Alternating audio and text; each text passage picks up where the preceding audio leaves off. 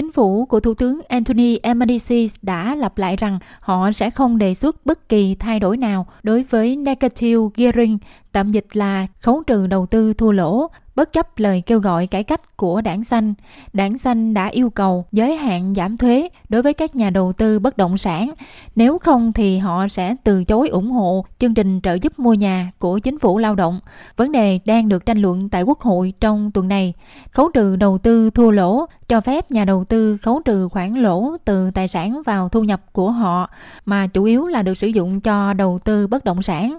Ông Anthony Albanese cho biết chương trình trợ giúp mua nhà có thể tự tồn tại. I noticed that the Greens political party having held up Tôi nhận thấy đảng xanh đã ngừng tài trợ cho nhà ở công cộng vào năm ngoái. Giờ đây họ muốn ngừng tài trợ cho chương trình trợ giúp để những người thuê nhà có quyền sở hữu nhà. Đó là điều mà họ nói họ sẽ làm. Tôi sẽ nói rằng chương trình này có thể tự đứng vững dựa trên giá trị của nó. Dự kiến chương trình sẽ giúp khoảng 40.000 người Úc mua được căn nhà đầu tiên của họ với tỷ lệ đóng góp cổ phần lên tới 40%. Chính phủ lao động đã lên kế hoạch triển khai chương trình này trong năm nay, nhưng đảng xanh đang đe dọa sẽ không ủng hộ. Trong năm 2021, hơn 1 triệu người đã tiếp cận chính sách khấu trừ thuế, giảm tổng số thuế phải nộp là 2.7 tỷ đô la. Tổ chức Everybody's Home, nghĩa là mọi người đều có nhà, là một liên minh gồm các tổ chức nhà ở, người vô gia cư và phúc lợi, lập luận rằng 2.7 tỷ đô la doanh thu bị mất này có thể cung cấp một lượng lớn nhà ở xã hội.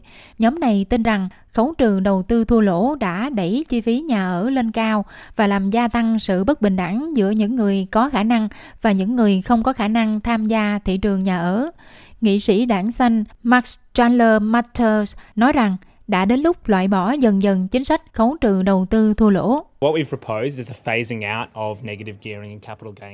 Những gì chúng tôi đề xuất là loại bỏ dần các ưu đãi thuế lãi vốn và khấu trừ đầu tư thua lỗ.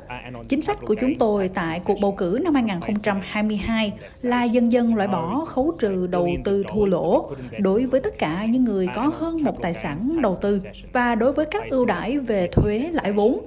Chính sách này sẽ thay thế nó bằng chỉ số trượt giá. Những gì chúng tôi biết là điều này sẽ tiết kiệm hàng tỷ đô la mà chúng tôi có thể đầu tư vào nhà ở công cộng. Và điều đó có nghĩa là chúng tôi làm chậm sự gia tăng điên cuồng này của giá nhà, đồng thời mang đến cơ hội sở hữu nhà cho người mua và người thuê nhà.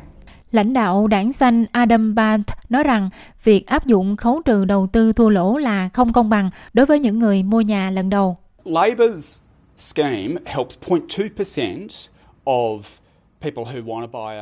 Chương trình của đảng lao động giúp cho 0,2% số người muốn mua nhà, trong khi đẩy giá lên cao đối với những người khác. Bạn không cần phải trúng sổ số để mua căn nhà đầu tiên của mình. Đảng xanh sẽ thúc đẩy đảng lao động cắt giảm hàng tỷ đô la tiền thuế đối với các ông trùm bất động sản giàu có. Hàng triệu người thuê nhà sẽ mất cơ hội sở hữu nhà khi đạo luật của đảng lao động được thông qua tại Quốc hội. Nhà kinh tế học Greg Jessico từ Viện Nghiên cứu Úc cho rằng mặc dù khấu trừ đầu tư thua lỗ thường được nói là dành cho tất cả mọi người, nhưng trên thực tế thì nó được người giàu sử dụng nhiều nhất. Tuy nhiên, ông nói rằng bởi vì 70% nhà đầu tư bất động sản chỉ có một bất động sản mà thôi, nên đầu tư hầu hết sẽ không bị ảnh hưởng bởi kế hoạch của đảng xanh và phần lớn lợi ích của khấu trừ đầu tư thua lỗ thực sự thuộc về những người sở hữu nhiều hơn một tài sản. Trong khi đó, người phát ngôn về tài chính của phe đối lập Angus Taylor cho biết liên đảng sẽ không ủng hộ những thay đổi đối với khấu trừ đầu tư thua lỗ.